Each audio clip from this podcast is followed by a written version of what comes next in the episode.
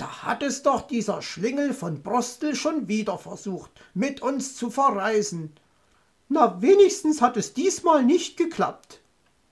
Schade eigentlich.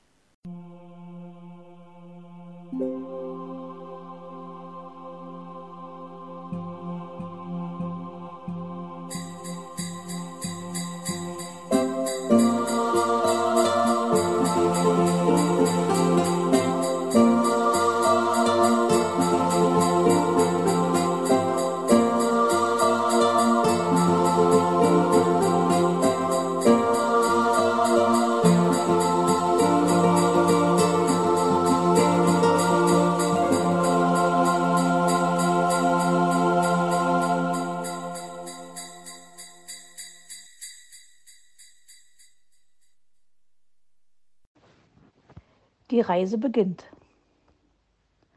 Frau Elster fühlte sich wie erschlagen, als sie viel zu früh aus einem unruhigen Schlaf erwacht war. Stundenlang hatte sie in der Nacht über ihr Versprechen nachgegrübelt. Was hatte sie da bloß wieder angerichtet? Sie hatte Herrn Fuchs versprochen, an seiner Skischule teilzunehmen, falls er Frau Holle dazu brachte, es im Märchenwald schneien zu lassen. Eigentlich fand sie, dass das völlig unmöglich war.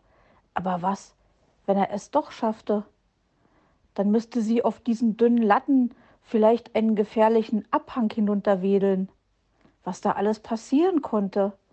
Sie konnte sich die Flügel brechen, die Steuerfedern verstauchen, die Schwanzfedern verbiegen oder, und das war das Schlimmste von allem, den Schnabel verletzen. Unruhig hatte sie sich von einer Seite auf die andere gewälzt und war immer wieder hochgefahren. Als sie Herrn Fuchs mit Skistöcken winken sah oder den kleinen Borstel rufen hörte, nun trauen Sie sich, Frau Elster, es ist ganz einfach. Und schon war er mit elegantem Schwung um eine Slalomstange herumgekurvt. Kurz bevor sie dann noch einmal eingeschlafen war, hatte sie einen Entschluss gefasst. Sie musste unbedingt verhindern, dass Herr Fuchs es schneien ließ. Auch wenn sie damit ebenfalls verhinderte, dass die von ihr bunt bemalten Skier schon bald zum Einsatz kamen.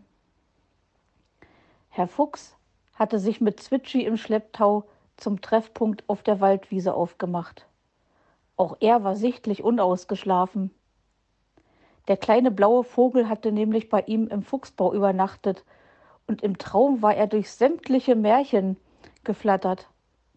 Herr Fuchs hatte es deutlich hören können, denn Zwitschi hatte im Schlaf gesprochen. Ach, wie gut, dass niemand weiß, dass ich Rumpelstilzchen heiß. Ruckedigu, ruckedigu, Blut ist im Schuh. Manche, manche Timpetee, Butche, Butche in der See. Rapunzel, Rapunzel, lass dein Haar herunter. So ging es am laufenden Band. Und als Herr Fuchs ein Kissen nach Zwitschi geworfen hatte, piepste dieser nur Frau Hi, Ha, Holle du, schüttle fleißig zu. Der Fuchs war dann ein bisschen auf und ab gelaufen, und die Dielen hatten unter seinen Pfoten geknarrt. Zwitschi hatte das mit Knusper, Knusper, Knäuschen. Wer knuspert an meinem Häuschen, kommentiert. Und als sein gestresster Gastgeber eine Honigmilch auf dem Ofen erhitzt hatte, wisperte es Schön Hühnchen, schön Hähnchen, und du schöne bunte Kuh, was sagst du dazu? Was für eine Nacht. Kreuzspinne und Kreuzschnabel. Na, Herr Fuchs, Sie sehen aber ganz schön unausgeschlafen aus, wurde er auch prompt von Frau Elster begrüßt. Nach Ihren Augenringen zu urteilen, war Ihre Nacht wohl nicht viel angenehmer, Elsterchen, gab er zurück und gähnte. Bevor Frau Elster erneut etwas sagen konnte, trafen die Kinderchen mit Onkel Uhu, Meister Schwarzrock und Frau Igel mit einem Handwagen ein, in dem ein großer Picknickkorb stand. Wie bei Rotkäppchen, nur viel größer, freute sich Zwitschi und sagte dann, aber Großmutter, was hast du für spitze Stacheln? Der Kleine ist im Märchenfieber, erklärte Herr Fuchs der verwunderten Igelin.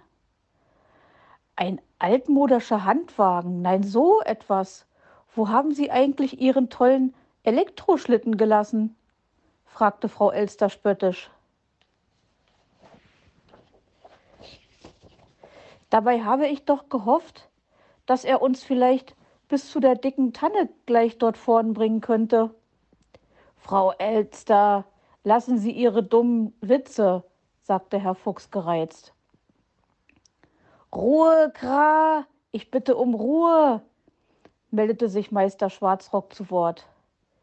Ich, Frau Elster, Herr Fuchs und Zwitschi, wir machen uns zusammen ins Märchenland auf um für Schnee in unserem Märchenwald zu sorgen, erklärte er.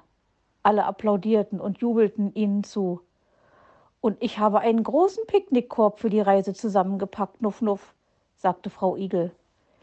Sie meinen, falls wir das Schlaraffenland nicht finden, lachte Herr Fuchs. Ganz richtig, Nuff Nuff, erwiderte sie. Den Handwagen können Sie gleich mitnehmen. Zum Tragen ist der Korb bestimmt zu schwer. Frau Igel, wo ist denn eigentlich Borstel? erkundigte sich Hoppel. Der liegt zu Hause in seinem Bett. Er hat Bauchschmerzen, antwortete die Igelin.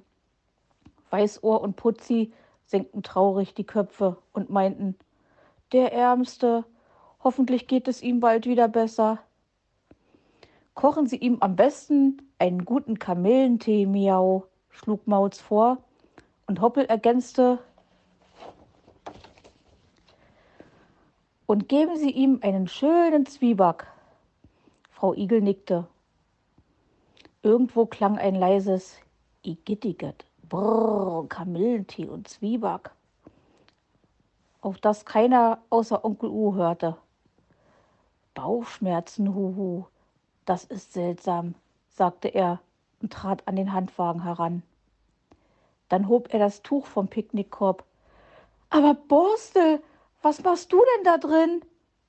erschrak Frau Igel.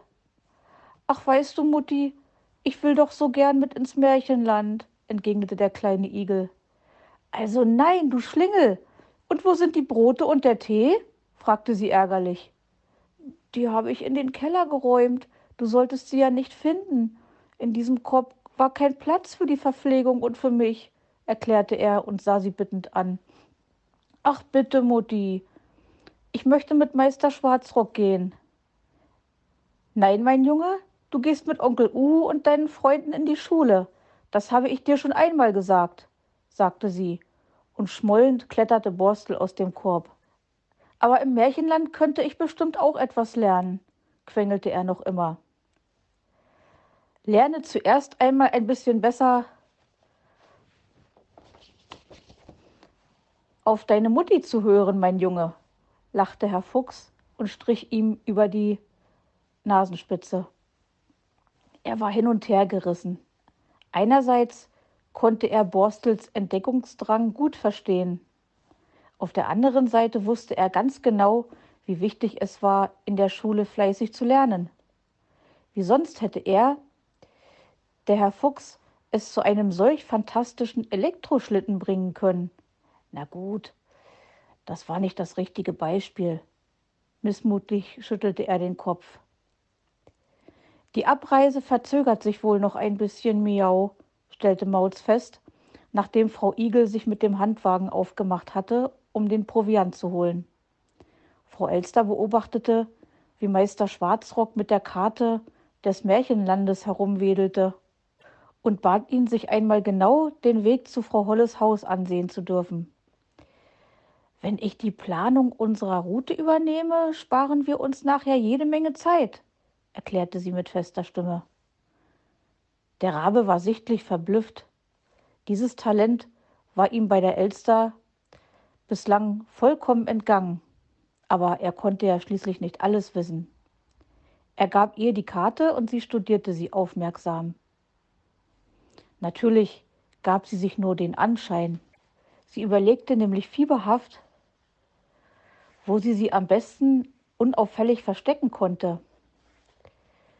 Als Frau Igel zurückgekehrt war, kam ihr endlich eine Idee. Sie würde es wie ein großer Zauberkünstler machen. Warten Sie, ich stecke die Karte in den Picknickkorb, sagte sie und hob das Tuch an. Mit einer flinken Bewegung ließ sie sie aber in ihrer Flügeltasche verschwinden. Und dort würde sie niemand finden. Habt ihr das gesehen? fragte Puh, der den Elstertrick beobachtet hatte. Sie sagt, sie steckt die Karte in den Korb und schwupps landet sie in ihrer Flügeltasche. Was sie nur vorhat, rätselte Paul Kautz. Sie wird die Karte dort verstecken, damit sie keiner kann entdecken, kommentierte Willi. Und wieso? wollte Luzi wissen. Vielleicht mag sie keinen Schnee und will nicht, dass der Weg zu Frau Holle gefunden wird, mutmaßte Kitty. Lässt du die Karte schnell verschwinden, kannst du Frau Holle nicht mehr finden, lachte Willi. Aufregend, Frau Elster treibt ein falsches Spiel, meinte Wuschel. Und Willi ergänzte noch immer munter reimend, denn sie verfolgt ihr eigenes Ziel.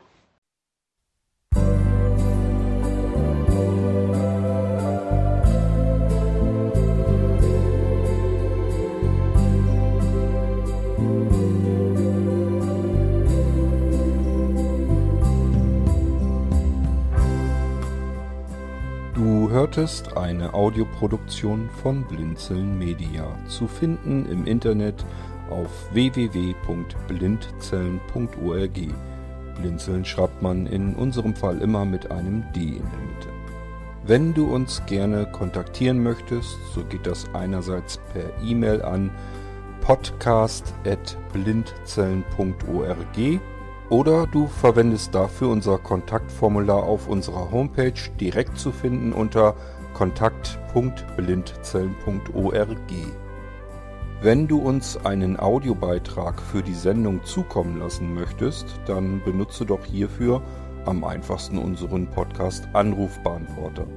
Den erreichst du im deutschen Festnetz unter der Telefonnummer 05165 439 461.